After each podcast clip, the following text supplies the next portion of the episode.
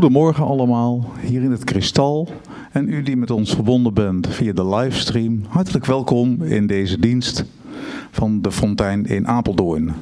Voorganger deze ochtend is uh, Sjoerd Muller, een van onze predikanten. Ik heb een paar mededelingen. De eerste is, vanavond is er een avond over het credo, de geloofsbelijdenis, en ditmaal zal het thema Maria centraal staan. In onze protestantse kerk niet zo bekend. De katholieke kerk is er veel meer mee gewoon. Maar wij gaan het vanavond hebben over Maria. En ook dan zal Sjoerd ons daarin meenemen. Verder wordt er, is er dinsdagavond, achttien oktober... een uh, introductieavond voor de Fontein. Mensen die hier nieuw zijn of die geïnteresseerd zijn, zijn van harte uitgenodigd. U kunt u opgeven bij Wim Burgraaf. Hij zit daar uh, voor u rechts vooraan, voor mij links vooraan. Dan ontvangt u een uitnodiging. Verder hebben we een tweetal collectes. De eerste collecte is bestemd voor de diaconie, voor het diaconaal aandeel wereldwijd, voor Kerk in Actie. U kunt het daar lezen waar het op is, waar het voor is.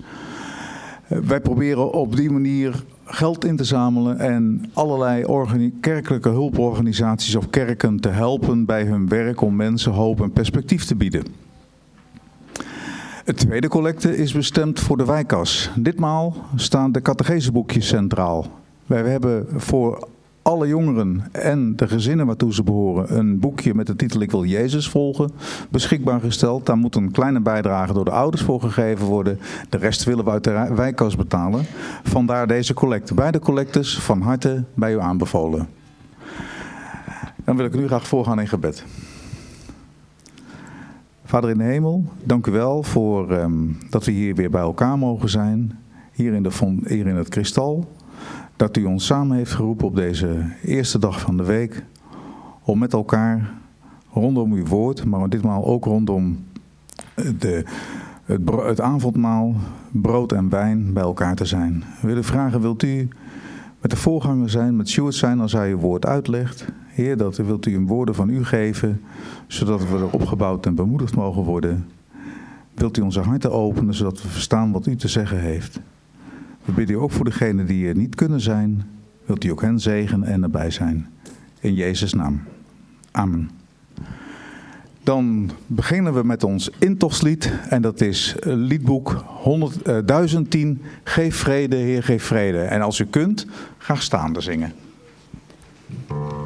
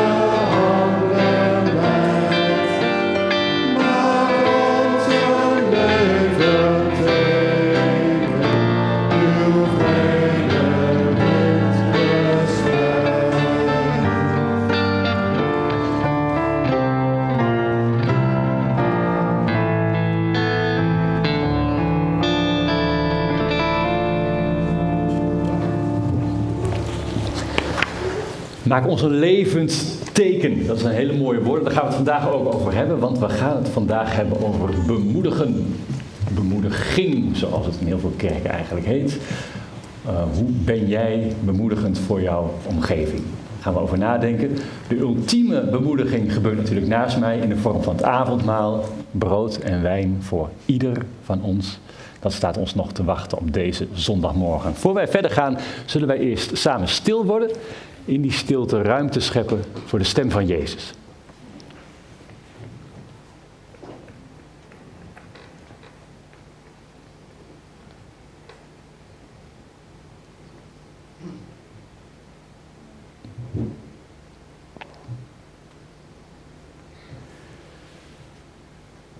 En onze hulp is in de naam van de Heer, die de hemel en de aarde gemaakt heeft en die trouw blijft tot in eeuwigheid en het werk van zijn handen nooit loslaat.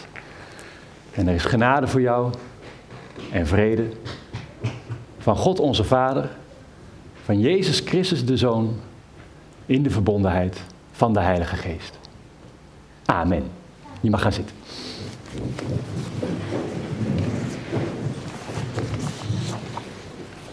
Jongens en meisjes, mag ik jullie naar voren uitnodigen voor het kindermoment. En dan gaan we zo meteen ook samen het kinderlied zingen. En dan zijn jullie uh, vlak na de preek komen jullie weer terug om ook met ons het avondmaal mee te vieren. En Hanneke die komt ook naar voren om jullie iets te vertellen over het kindermoment.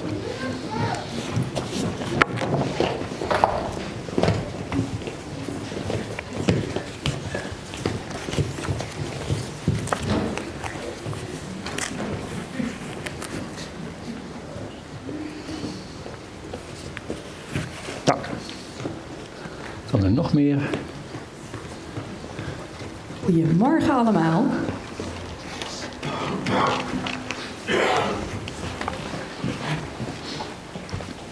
Wat fijn dat jullie er allemaal weer zijn. We gaan zo dadelijk naar de kinderkerk. Dan gaan we een fijne tijd met elkaar hebben. En dan gaan we het hebben over Job. Job is een man, die is heel rijk. Heeft een grote familie. En heeft heel veel dieren. Maar dan raakt hij alles kwijt. Dus daar gaan we het zo dadelijk over hebben. En we gaan nu eerst het kinderlied zingen. En dat gaat over licht. En volgens mij gaan de lampen zo uit. En dan mogen jullie met de, met de lampjes schijnen. Ik heb ook zwart.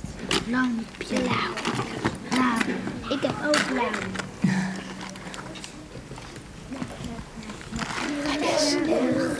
Wat zeg je? Hij is jarig, dus ik heb het. Wat leuk. Is Noah jarig vandaag? Ja. Ja? Nou, dan gaan we zo voor jou zingen bij de kinderkerk. Nog een kleintje.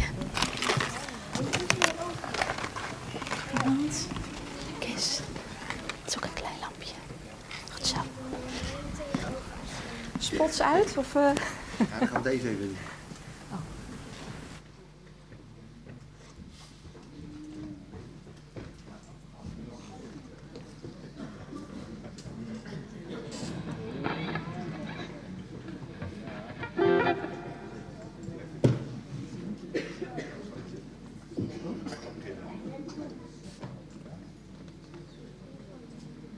Wij gaan gaan zingen hoor.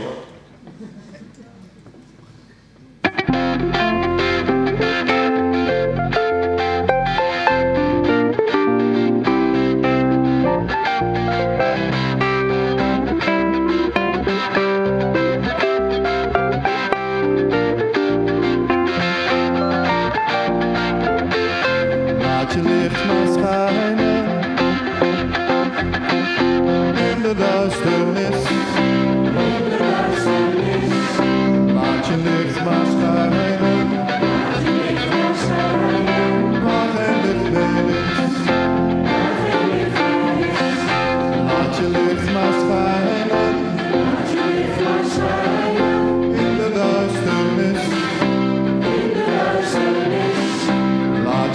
maar schijnen.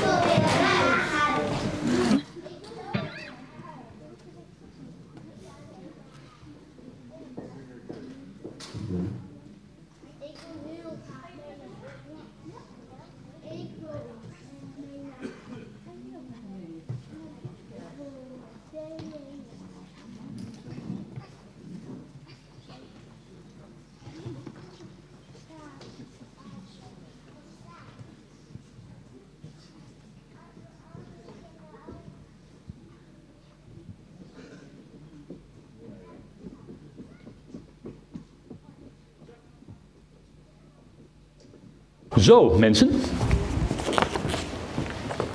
Bemoediging, daar gaan we het over hebben. Um, daar kun je heel veel preken over luisteren. Daar kun je nog meer boekjes over lezen. Je kunt het ook gewoon doen. En wij gaan ons vandaag eens oefenen daarin. Als het goed is, heb je op je stoel een blaadje aangetroffen. En een pen.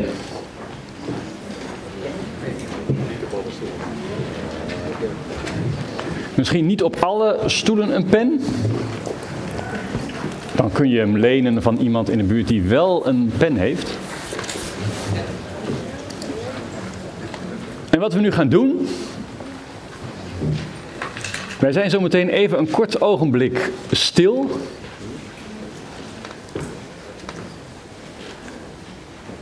En wat we dan gaan doen is dat we... Um, even stil worden in onszelf en ook eventjes openstaan voor God... Voor de stem van God, stem van Jezus, wat jij te binnen krijgt. En als het goed is, tenminste daar vertrouwen we op, komt er een gedachte in je op. Of een woord, of een beeld, of een zin. Dat kan van alles zijn, een Bijbeltekst. En die schrijf je op. Die Bijbeltekst is niet voor jezelf bedoeld, maar voor iemand anders ergens in deze zaal. En jij weet nu nog niet wie. Dus wees even stil, neem een ogenblik de tijd, doe je ogen dicht en je zult zien dat God of Jezus tot je spreekt. En niet denken van, oh, dat lukt bij mij niet, maar het komt ongetwijfeld. En je krijgt een zin of een beeld in je en die noteer je. En dat is, als het goed is, een bemoedigende gedachte. Doe dat maar even. We nemen daar heel kort eventjes de tijd voor, nou ja, een minuut. God heeft niet heel veel tijd nodig. En doe het niet onder druk, maar geef God daarin de ruimte.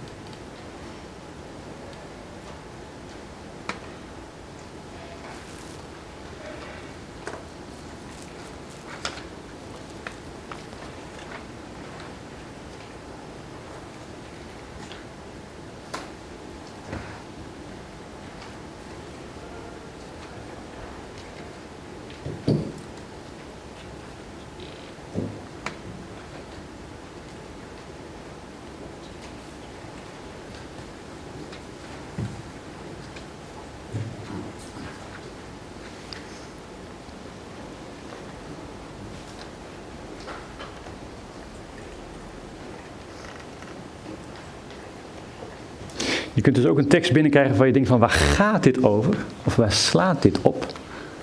Noteer hem toch maar. Ik vermoed dat iedereen ongeveer zover is.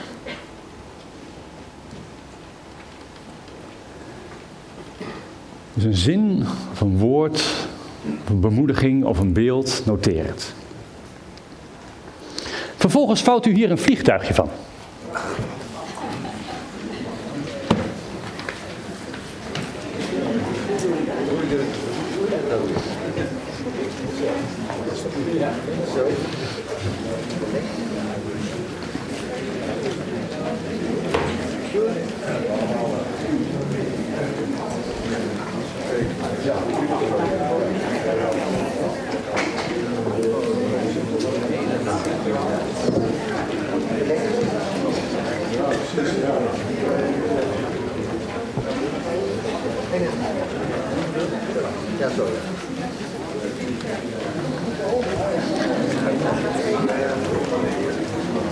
Een goed functionerend vliegtuigje.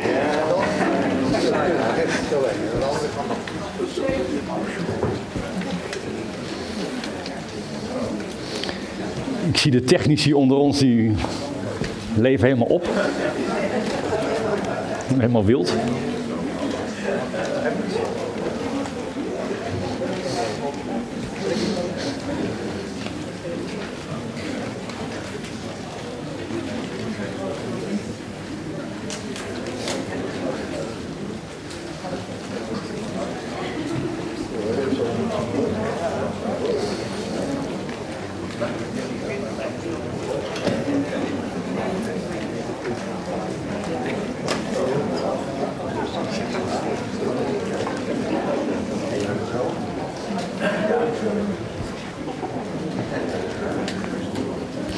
Als het vliegtuigje gevouwen is, dan gaat u staan, zo mogelijk.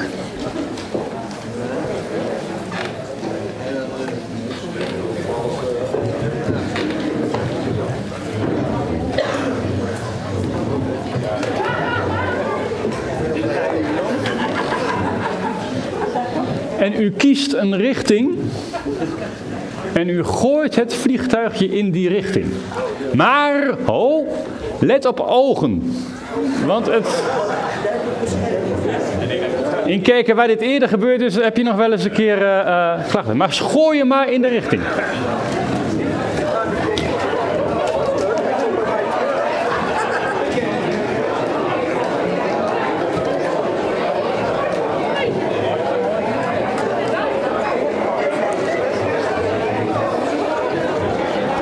En u pakt het vliegtuigje wat het dichtst bij u ligt.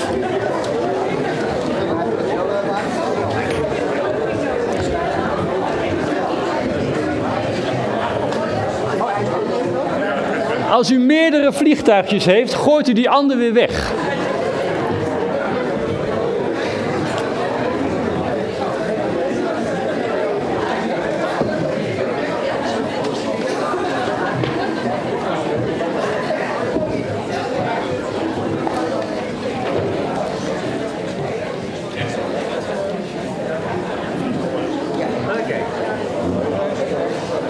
Ik zie je daar nog vier op de grond liggen.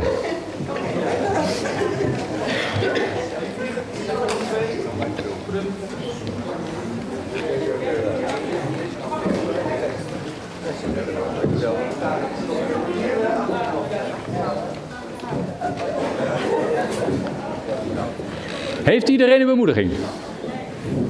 Wie heeft nog geen bemoediging? Wie? Oh, Gijs.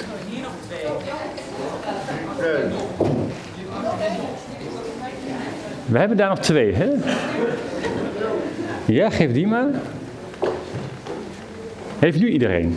Ja? Oké. Okay. Dan mag u hem thuis lezen. En vertrouw er maar op dat wat er ook in staat, dat dit voor u bedoeld is. Nee, dit is even heel concreet bemoedigen hoe het werkt. Dat je erin vertrouwt, openstelt voor God. Ook een beetje dat je vertrouwt op hoe de wind waait hier in het kristal. Dat de geest daarbij betrokken is. Is een oefening in bemoediging. Wij gaan God groot maken, mensen. Wij doen dat in ons aanbiddingsblok. Wij gaan zingen, lopen op het water en het lied houdt vol. Wij willen dat ook zo mogelijk staande doen. Thank you.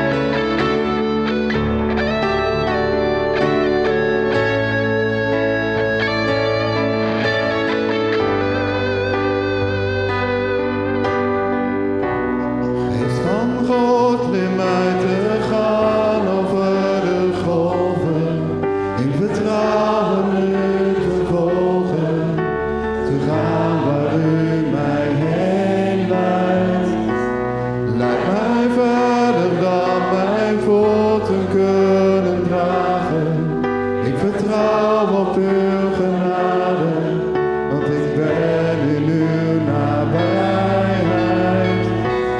Geest van God, leer mij te gaan over de golven, in vertrouwen u te volgen, te gaan waar u mij heen leidt. Laat mij verder dan mijn voeten kunnen dragen, ik vertrouw op uw genade, want ik ben in uw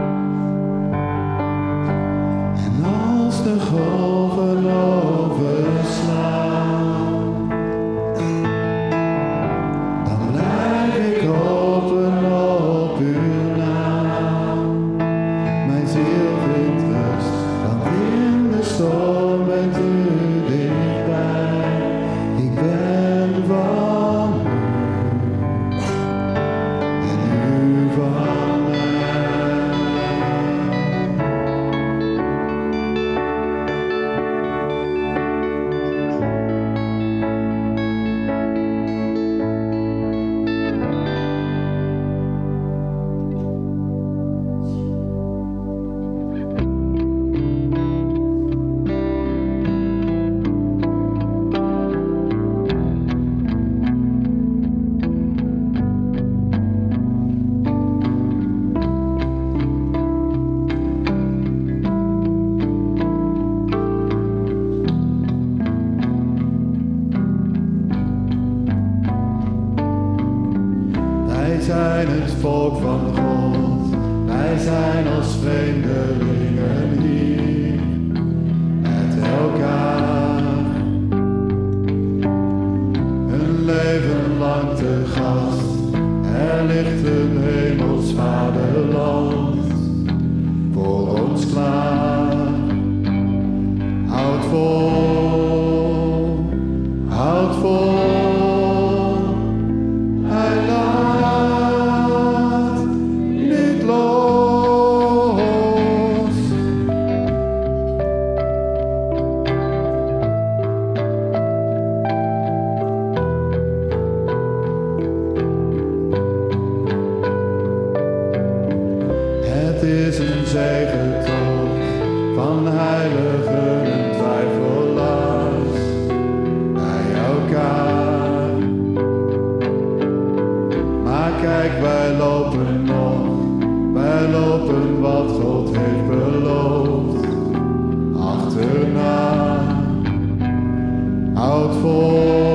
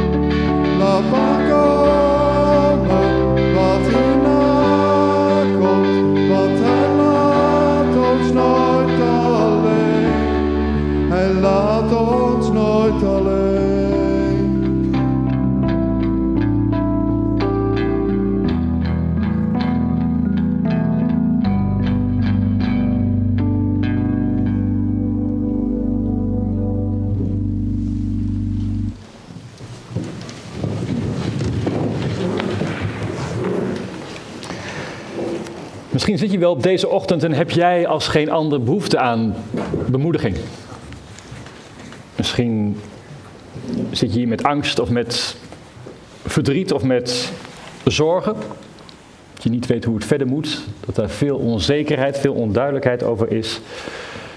En ik denk in die zin dat bemoediging belangrijk is. Niet als een soort één op één van oh nu vraag ik God om bemoediging en ik zal het krijgen. Maar ook iets wat wij elkaar, wat die oefening met die vliegtuigjes ook al leerde. Iets wat we elkaar kunnen geven. Misschien heb je wel behoefte aan iemand. Meer dan aan iets. En God werkt altijd door mensen. En jij mag daarin meewerken. Wij gaan bidden tot God zoals we zijn. Bidden om zijn geest. Voor het vervolg van deze viering. Voor de lezingen die we zo meteen gaan doen. Voor de preek over bemoediging. Zullen we samen bidden.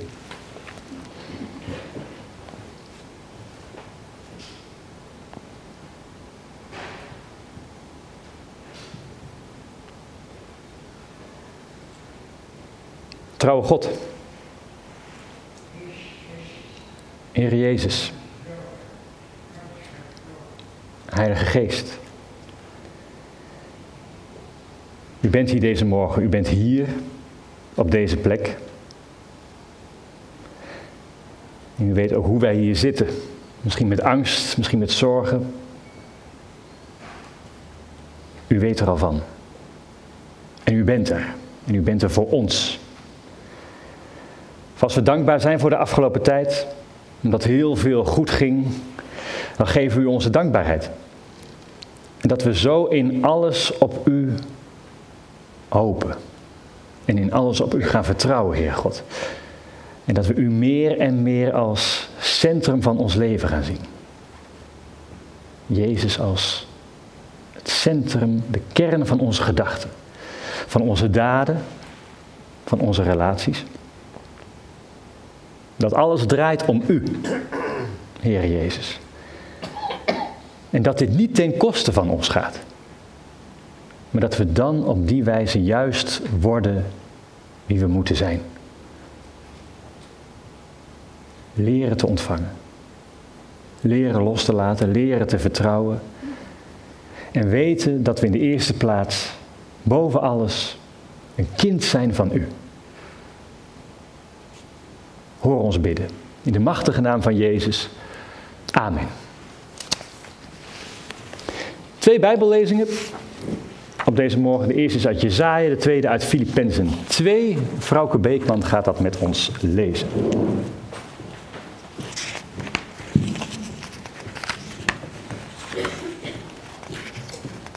Oh, Wim. Hier. Staat aan. Nee, dat maakt niet uit. Dankjewel.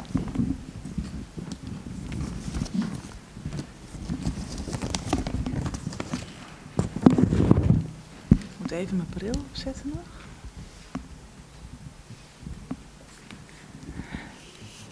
De eerste schriftlezing, Jesaja zevenenvijftig, vers veertien tot en met eenentwintig. Troost voor de treurenden. Toen werd er gezegd, ruim baan. Effen de weg voor mijn volk, verwijder elk struikelblok. Dit zegt hij die hoog is en verheven, die troont in eeuwigheid. Heilig is zijn naam. De hoogheid en heiligheid zal ik tronen met hen die gebroken zijn en nederig van geest. Opdat de nederige geest herleeft. Opdat het verbrijzelde hart tot leven komt. Want niet eindeloos blijf ik twisten. Niet eeuwig duurt mijn toorn. Anders zou ik hun geest voor mij bezwijken. De levensadem die ik hun gegeven heb. Mijn toorn was op hun zondige hebzucht gericht. Ik heb hen geslagen en me in mijn woede verborgen. Maar zij gingen onverdroten voort op de weg die ze zelf hadden gekozen. Ik heb gezien wat ze deden, maar toch zal ik hen genezen, hen leiden en hun vertroosting schenken. Treurenden leg ik een lofzang op de lippen. Vrede, vrede voor iedereen, ver weg of dichtbij, zegt de Heer. Ik zal genezing brengen. Maar de goddelozen blijven onrustig, als de zee die nooit rust kent. Haar golven woelen vuil en modder op. Goddelozen zullen geen vrede kennen, zegt mijn God. Gaan we door naar Filippenzen twee vers één tot en met achttien. Nu u door Christus zozeer bemoedigd wordt en liefdevol getroost, nu er onder u zo'n grote verbondenheid met de geest is, zoveel hartelijk medeleven, maak mij dan volmaakt gelukkig door ééngezind te zijn, één in liefde, één in streven, één van geest. Handel niet uit geldingsdrang of eigenwaan, maar acht in alle nederigheid de ander belangrijker dan uzelf. Heb niet alleen uw eigen belangen voor ogen, maar ook die van de ander. Laat onder u de gezindheid heersen die Jezus Christus had.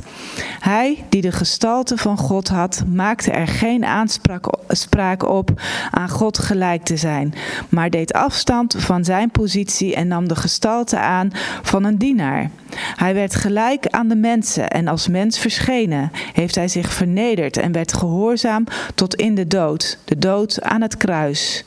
Daarom heeft God hem hoog verheven en hem de naam geschonken die elke naam te boven gaat, opdat in de naam van Jezus elke knie zich zal buigen in de hemel, op de aarde en onder de aarde, en elke tong zal belijden: Jezus Christus is Heer, tot eer van God de Vader. Geliefde broeders en zusters, u bent altijd gehoorzaam geweest toen ik bij u was. Wees het des te meer nu ik niet meer bij u ben. Blijf u inspannen voor uw redding en doe dat in diep ontzag voor God, want het is God die zowel het willen als het handelen bij u teweeg brengt, omdat het hem behaagt.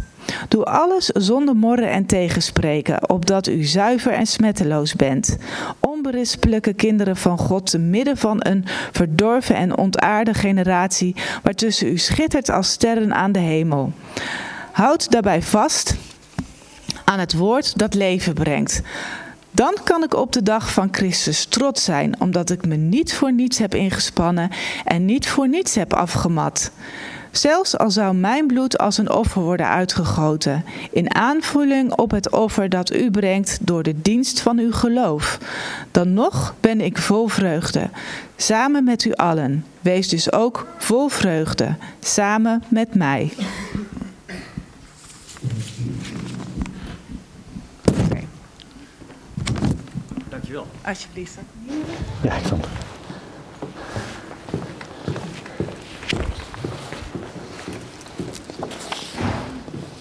Hele lap tekst uit Filippenzen twee. Gemeente van onze Heer Jezus Christus, mensen van God, Nederland is grofweg na corona nogal opgefokt. Je ziet het aan de omgekeerde vlaggen rondom.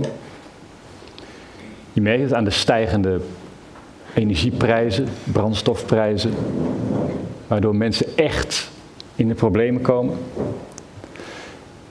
En je merkt het vooral aan hoe mensen de toekomst gaan zien. Die toekomst die wordt steeds onzekerder. Wordt mijn leven nog beter dan dat van mijn ouders? Hè? Dat is generaties lang, iedere generatie daarop volgend was. Iedere volgende generatie, daar ging het beter mee. Tuurlijk kreeg je het beter dan je ouders. Nou is daar opeens een vraagteken bij. Dat is niet meer gezegd. Kan ik nog rondkomen deze maand? Hoe lang kan ik nog rondkomen? Hoe gaat het verder met corona als al die cijfers blijven stijgen? Wat kan ik verwachten van de politiek? In Den Haag, ook hier in Apeldoorn. Klimaat, Oekraïne.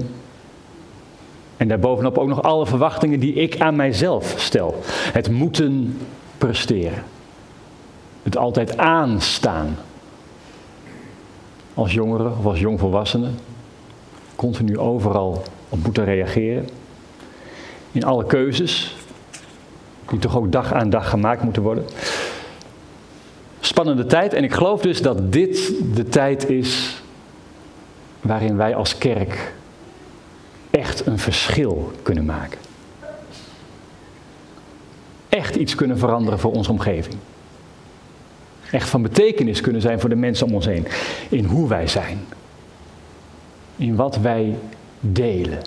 In wat wij zeggen. In wat wij doen. In onze uitstraling naar anderen. En dit is de tijd van ongekende kansen voor ons om iets te laten zien van de God in wie wij geloven. De God die levens redt. En de God die levens verandert. As we speak. Misschien wel op dit moment in jouw leven. En we leven bovenal in tijden. Dit is de tijd die snakt naar bemoediging. Woorden om het vol te blijven houden. Woorden om te blijven geloven. Woorden om verbonden te blijven met Jezus. Verbonden te blijven met God. Ben jij een bemoediger? Ben jij een bemoedigend iemand? Ben jij iemand die woorden spreekt die mensen verder helpen? Die mensen opbouwen? Bijvoorbeeld tegen je kinderen. Bijvoorbeeld tegen je ouders. Bijvoorbeeld tegen vrienden. Of collega's. Neem jij mensen op sleeptouw? Of ben je eigenlijk zelf vooral bezig met overleven? Overleven van agendapunt naar agendapunt. Of ben je ergens ook in je leven een beetje cynisch geworden? Moet de ander ook een keer iets terugdoen? Het hoeft toch niet altijd van één kant te komen. Heb je je oordeel over die ander eigenlijk al klaar? Met andere woorden, geef je de ander nog ruimte. Ruimte om anders te zijn dan gedacht. Ruimte ook aan God om te werken in het leven van die ander. Als ik naar mezelf kijk, op mijn werk en in mijn gezin kan ik af en toe nog wel eens een zak zijn. Kortaf, naar, zuur en klagerig, grappen maken ten koste van iemand anders, alleen omdat je het zelf leuk vindt. Maar goed, denk ik dan, hè, je hebt allemaal wel eens een off-day, een dag waarop je chagrijnig bent, een dag waarop het allemaal even niet lukt en dat moet natuurlijk allemaal ook kunnen. Maar dat werpt de vraag op, in hoeverre moet je altijd aanstaan als christen?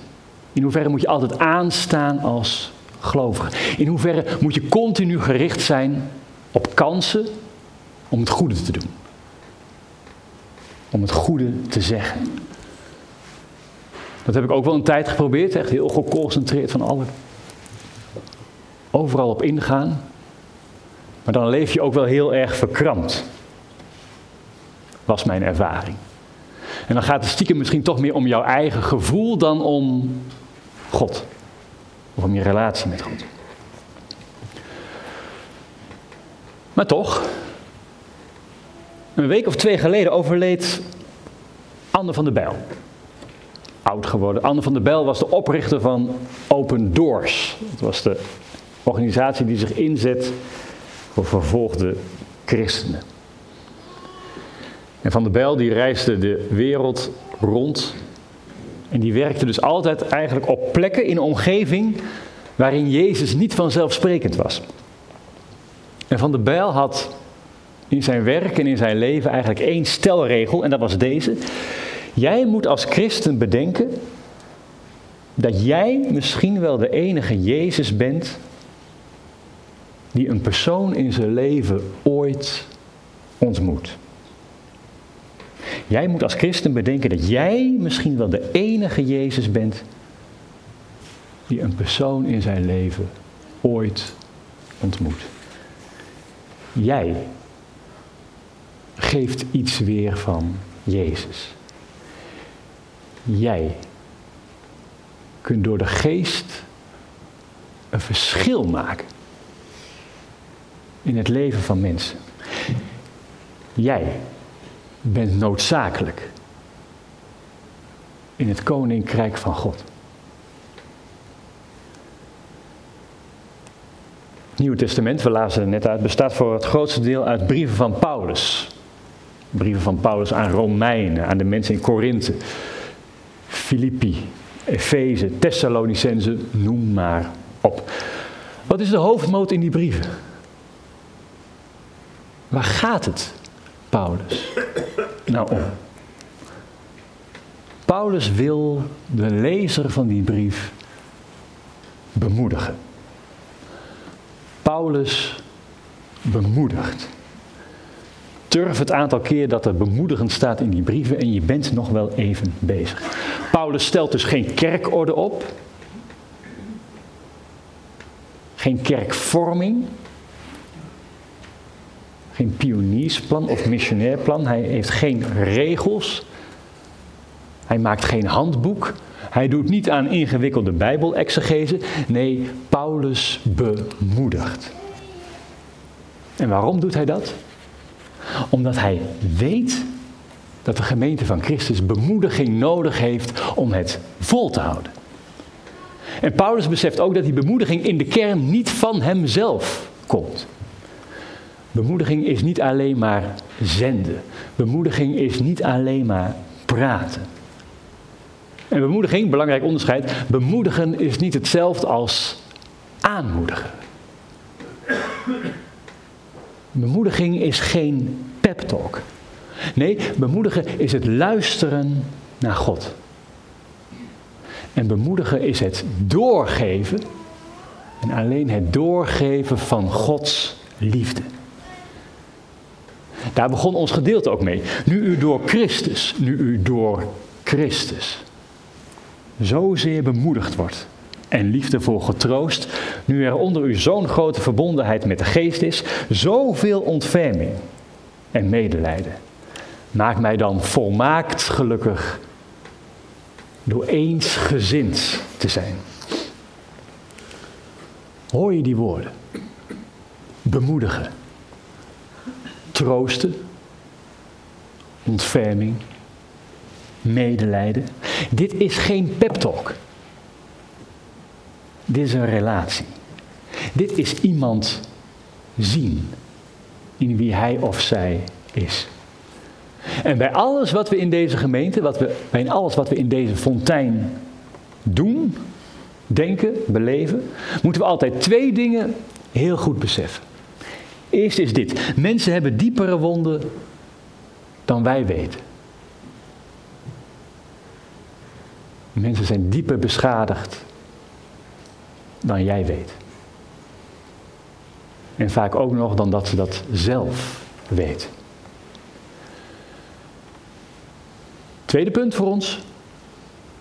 De relatie met Jezus is de enige bron waaruit wij kunnen putten voor echte genezing. En bemoediging gebeurt daar waar wij onzekere, angstige mensen, gehavende mensen, verbinden met de bron van de liefde van Jezus. Dat is de stijl, dat is de stiel van onze God. Hij redt. Als je toegeeft dat je diep zit, als je toegeeft dat je hulp nodig hebt, als je toegeeft dat je het eigenlijk stiekem helemaal niet alleen kunt. En dan zegt God in Jesaja, ik heb gezien wat ze deden. Ik heb gezien wat ze deden, maar toch zal ik hen genezen, hen leiden. Treurende bied ik troostrijke woorden. Vrede. Vrede voor iedereen, ver weg of dichtbij. En God schakelt jou hierbij in. Jij bent zijn mond. Paulus zegt het ook even verderop. Het is God. Het is God die zowel het willen als het handelen bij u teweeg brengt. Omdat het hem behaagt. Niet omdat het jou behaagt.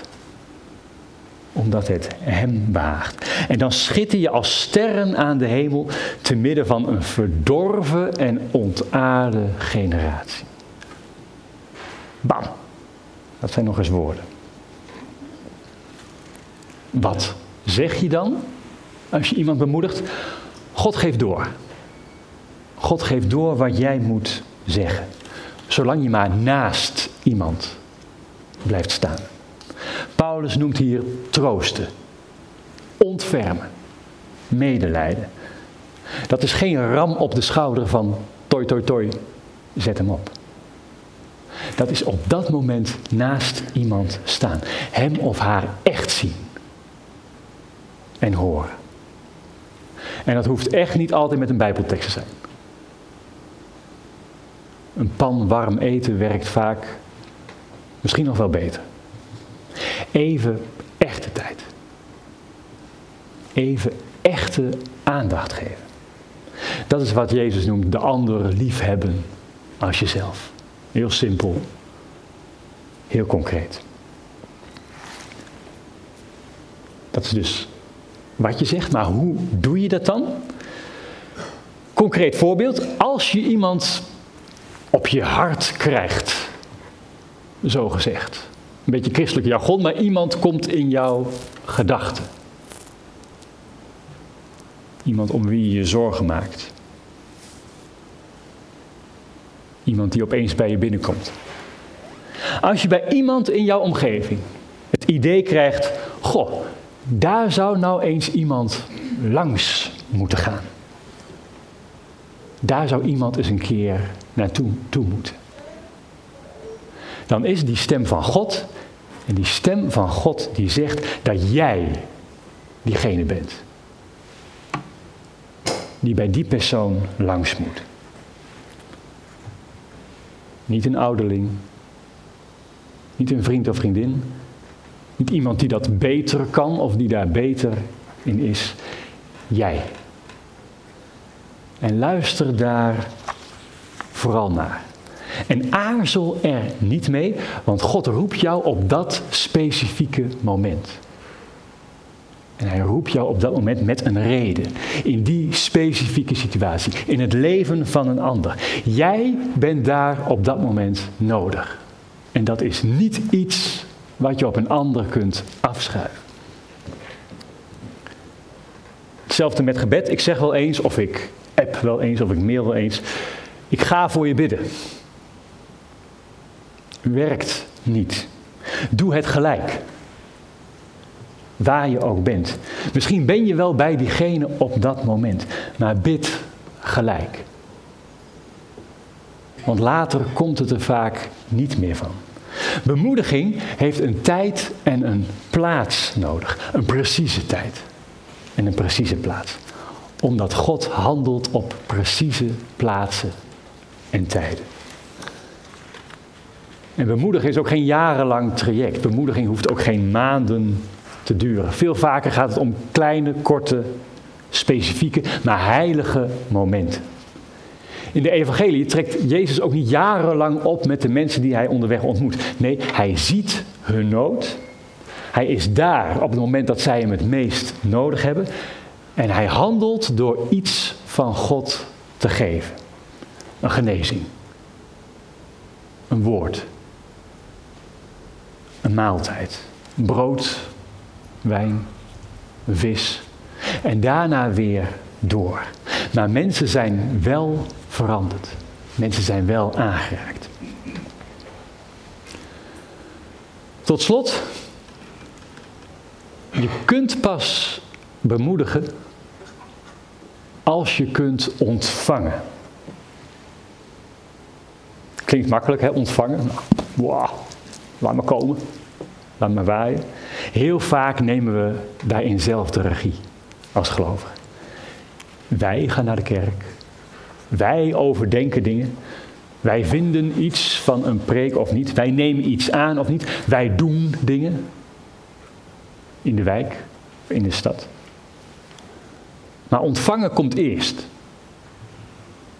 En ontvangen gaat voor alles. En als ik doorheb dat het gratis aan mij wordt gegeven door God, niet alleen in de kerk, maar ook daarbuiten, ook in het dagelijks leven, pas dan kan ik het doorgeven.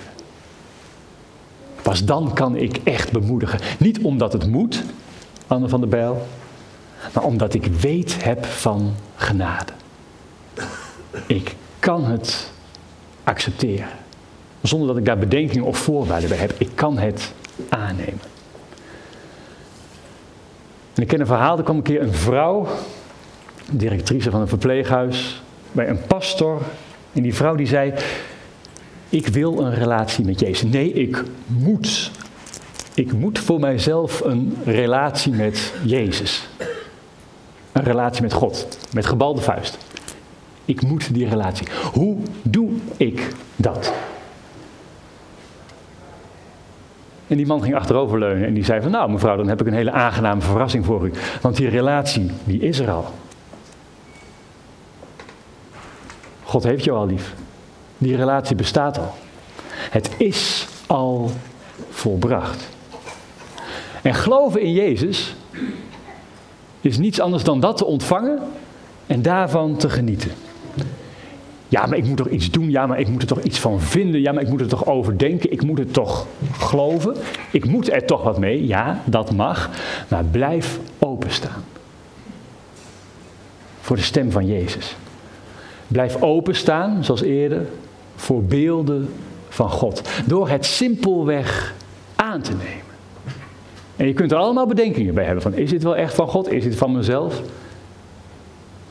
Dat is de les in het ontvangen. Neem het aan. Dat leert het avondmaal. Wat we zo meteen samen gaan vieren. Je komt met lege handen. Je komt echt met lege handen. Je hebt niks aan te dragen. Je hoeft niks te bewijzen. Maar je gaat toch als een ander mens weer naar je zitplaats en naar je huis. Als dat geen bemoediging is. Amen.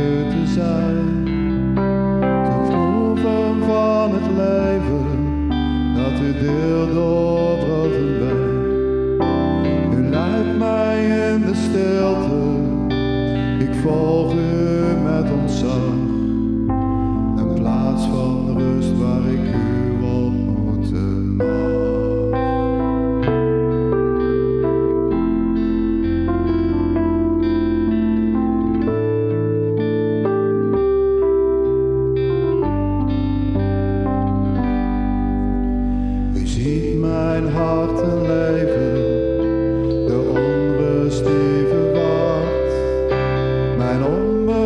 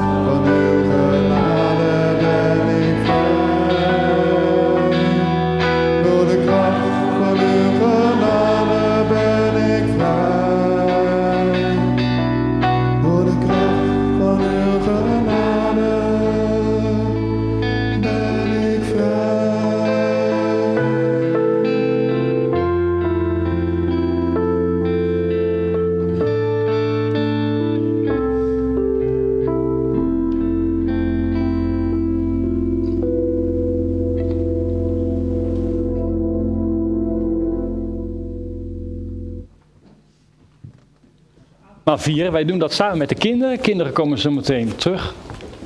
En we gaan eerst even de avondmaalstafel een beetje in ordnung maken.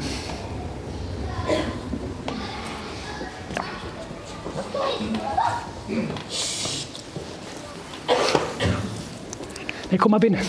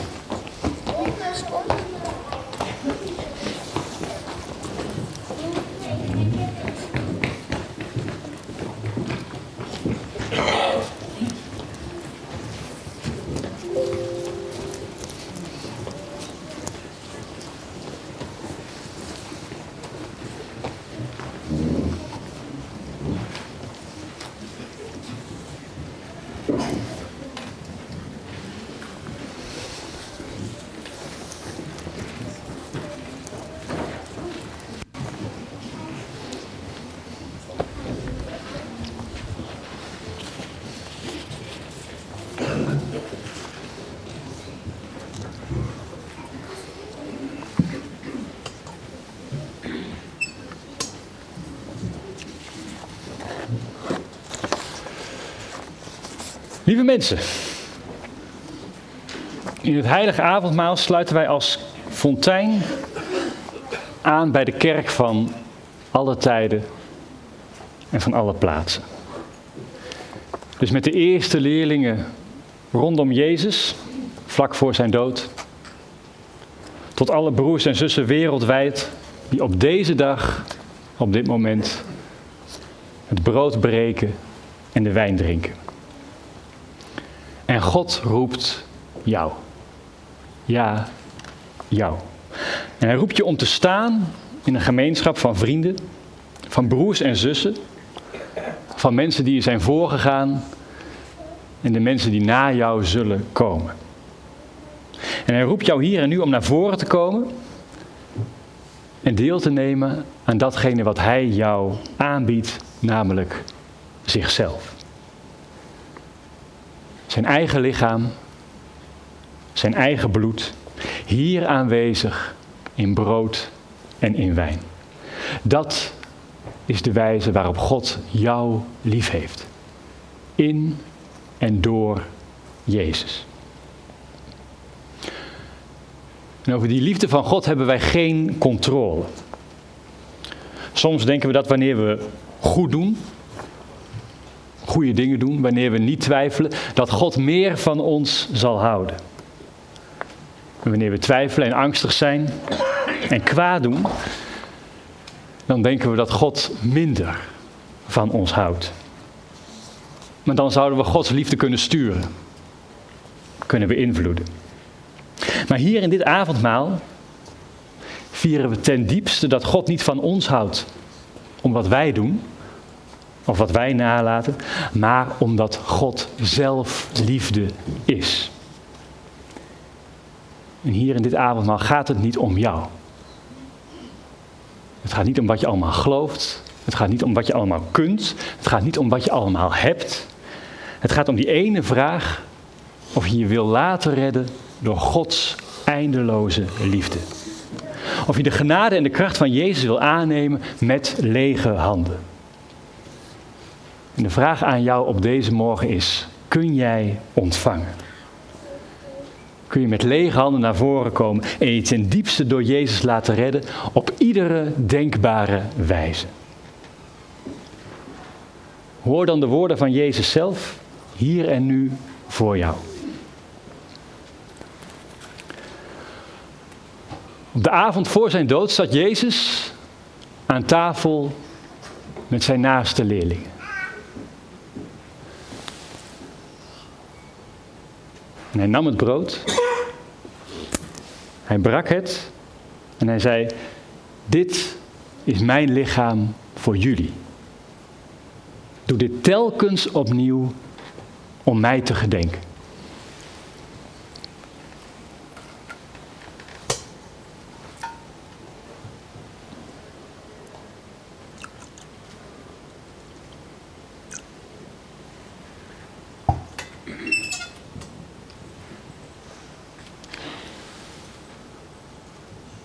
Toen nam Jezus de beker hij sprak een zegen uit en hij zei: dit is mijn bloed, mijn nieuwe verbond, vergoten tot vergeving van al jullie zonden. Doe dit telkens opnieuw om mij te gedenken.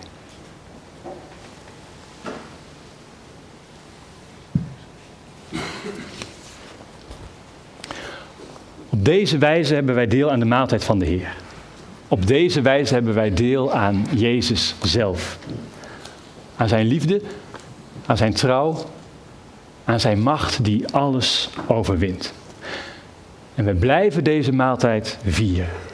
Christus en kerk tezamen, tot God de laatste maaltijd van vrede op aarde zal aanrichten, waar God zal zijn als alles in allen. Als God onszelf voor deze maaltijd uitnodigt, wie of wat zal ons dan tegenhouden? Kom dan, want alle dingen zijn gereed. Ik ga zo voor de tafel staan, met brood. Ik deel het brood uit. Rechts naast mij staat Greetje, met een druivensap. Links van me staat Dries, met de wijn. Hema staat aan die kant, voor mensen die de zegen willen. En uh, Giel zal jullie desgewenst naar voren begeleiden.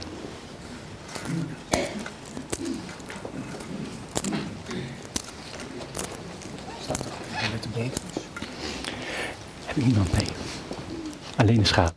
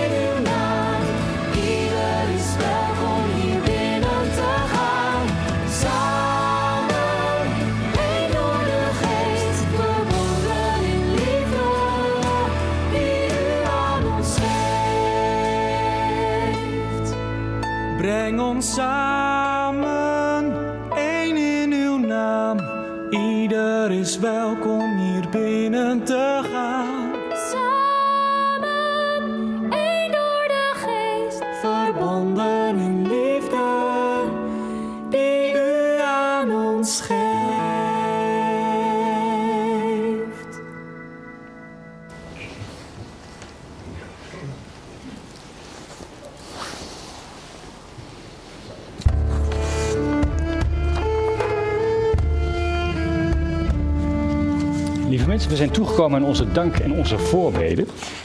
Wim, waren er nog voorbeden? Niks binnengekomen? Nou.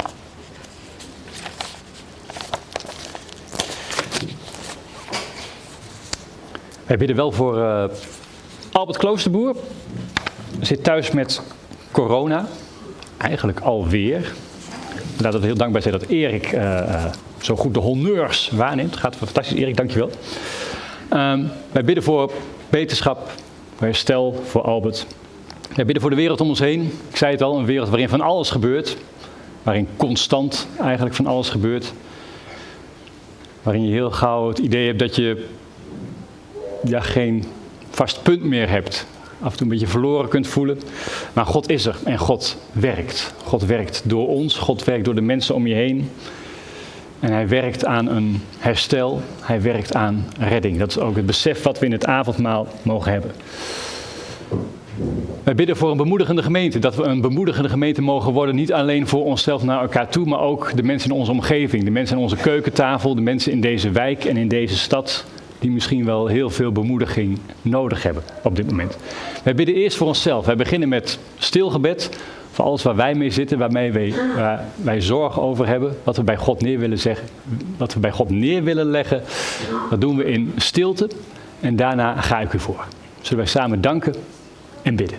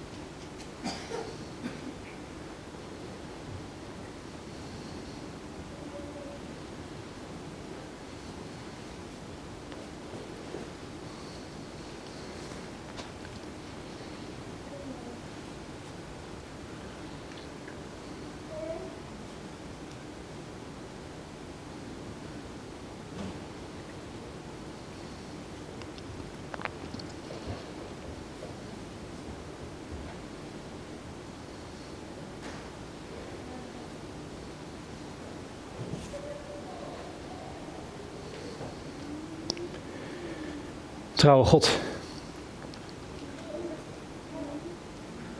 u overvraagt ons niet. We hoeven niet perfect te zijn. We hoeven de kerk niet te redden. We hoeven onze kinderen niet te redden. We hoeven de wereld niet te redden. En we mogen meewerken vanuit uw liefde. Vanuit uw genade. En we bidden dat we een bemoedigende groep mensen mogen zijn. Niet omdat we zo goed zijn van onszelf, of omdat we zo nodig moeten van u, maar omdat we mogen uitdelen, in alle bescheidenheid, van uw grenzeloze liefde. Leer ons die liefde te ontvangen en uit te delen, dag aan dag. We bidden voor de wereld om ons heen. De wereld wat binnenkomt via de app, via het nieuws, via de kranten. Oorlog in Oekraïne, met alle spanningen, alle doden, alle slachtoffers, dag aan dag. Hoge energieprijzen van dien, die mensen echt in de problemen brengen. Strijd in Ethiopië, strijd in Jemen, doden in Iran, wat al wekenlang doorgaat. Maar dit is de wereld waar je nu gekomen bent. Dit is de wereld en dus ook de mensen waarvoor Jezus gestorven is. En dus is het ten diepste goed. En dus is het gered. Geef ons vasthoudend gebed. Geef ons gebed in vertrouwen. Geef dat we ons inzetten om deze wereld, voor het in onze mogelijkheden ligt, terug te brengen naar Eden. Naar het begin, naar het paradijs. Dat we met uw hulp alles doen wat in ons vermogen ligt. Wees bij de zieken in onze kring. Mensen met grote zorgen. We bidden voor Albert, thuis met corona. Geef hem een voorspoedig herstel. We bidden voor mensen in ons midden die zo langzamerhand financieel in zwaar weer komen. Als alle prijzen stijgen op alle fronten.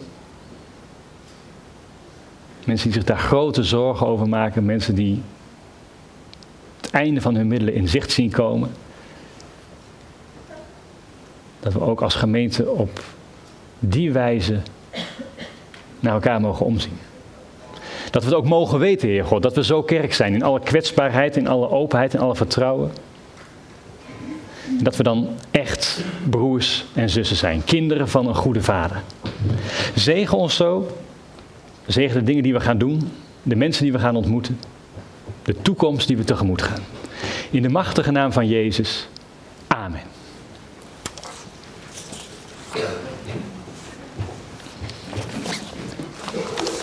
We gaan collecteren. collectedoelen waren eerder al aangegeven. Dus geef grof en geef gul. Na de collecte zingen wij zo mogelijk staande ons slotlied. Dat is wat de toekomst brengen mogen. Wat de toekomst brengen mogen, zo mogelijk staande. Dat allemaal na de collecte.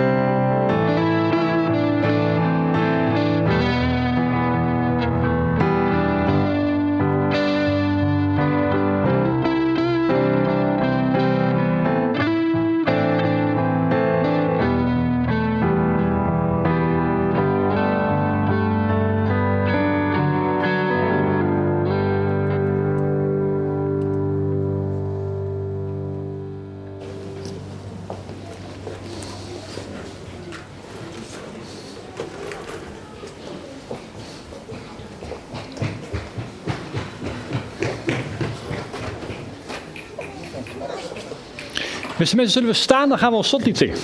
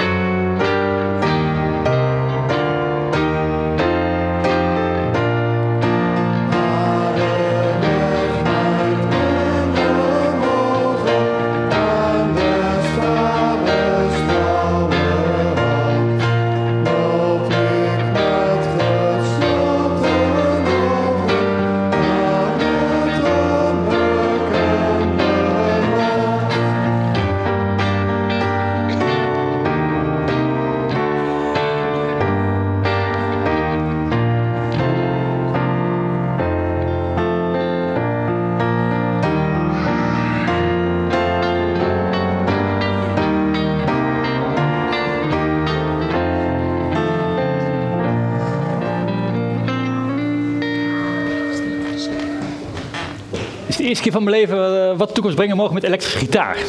Dat is uh, mooi even. Ik hou van elektrische gitaren, dat weet je. Ik hou van solo's, dus uh, perfect dat je er weer was. Erik, dankjewel. Remco, dankjewel. Uh, mensen, twee korte mededelingen nog. Uh, de eerste is dus uh, vanavond, credo, over Maria. Bij Maria denken wij van, dat is toch iets voor katholieken. Nou, die gedachte die u dan gelijk heeft, van dat hoort eigenlijk niet bij ons, dat is uitbesteed aan anderen. Dat gaan we nou eens onderzoeken vanavond. Waar komt dat vandaan? Iemand die zo wereldwijd bekend is, zogezegd. En wij doen er vrij weinig mee. Nou, waar ligt daar de oorsprong van? Wat kunnen wij dan met Maria? Wat, wat betekent zij dan in de Bijbel en daarbuiten? Daar gaan we het vanavond over hebben. Zeven uur hier in dit theater. Tweede mededeling uh, is van meer persoonlijker aard. Uh, en dat gaat over het volgende. Wordt van mij altijd gezegd, hè, van de combinatie predikantschap en journalistiek. Uh, dat is leuk, hè? Dat, dat, dat heft elkaar op in zekere zin, dus je hebt er wat aan. Um, je haalt inspiratie uit het ene en uit het ander. Dat klopt allemaal, maar als je dat ruim tien jaar doet, dan word je er af en toe ook een keer moe van. Kan ik u verzekeren. En ik heb de afgelopen maanden eens goed nagedacht bij mezelf en met mijn naaste kring. En wat ik eigenlijk zou willen is op den duur één baan. En dus heb ik besloten dat dit lopende seizoen van mij als dominee van de Fontein, dat dit het laatste zal zijn. Dus dit komende jaar, tot en met mei, juni, uh, ben ik nog uw dominee. Daarna, of nou ja, daar weet ik nog niks van. Ik weet ook nog niet precies wat ik ga doen. Maar zo lang met twee banen, daar raak ik een beetje gefragmenteerd van. Een beetje moe van. En niet alleen ik, maar ook de situatie thuis met twee kleine kinderen, dat is niet ideaal. Dus heb ik toch moeten besluiten, en dat ligt niet aan de Fontein, want u bent een fantastische gemeente. Ik denk dat een predikant zich geen betere gemeente kan wensen. Maar het is puur die combinatie van twee banen die mij hoe langer hoe meer begint op te breken. En wat me steeds meer begint te kosten. Dus vandaar de keuze dat dit lopende kerkelijk seizoen mijn laatste zal zijn als uw dominee. Dan weet u daarvan. Maar kom toch maar allemaal vanavond op de avond over Maria. Waarom ik dit nu al te, te bedden breng, dan weet u ervan. Dan gaat het niet rondzingen. Uh, kerkraadscommissie weet ervan. Um, er wordt achter de schermen wordt al gekeken, hè, wat gaan we dan doen na Sjoerd? Nou, dat verschrikkelijke zwarte gat wat dan zal komen. Die jarenlange ellende en misère die dan deelgenoot van ons zal worden. Nee, maar daar gaan we dus in ieder geval, hè, alle gekheid op een stokje, daar wordt over nagedacht. Maar dan weet u daarvan, dan kunnen we daar gewoon in alle openheid en eerlijkheid uh, met elkaar over hebben. Maar dit is de beslissing die ik uh, gemaakt heb. Les best de zegen van de Heer onze God, de zegen die wij mogen beamen, ontvangen en doorgeven. De Heer zegent jou en Hij behoedt jou. De Heer doet zijn aangezicht over je opgaan en is je genadig. En de Heer verheft zijn aangezicht over jou en geeft jou zijn vrede. Amen.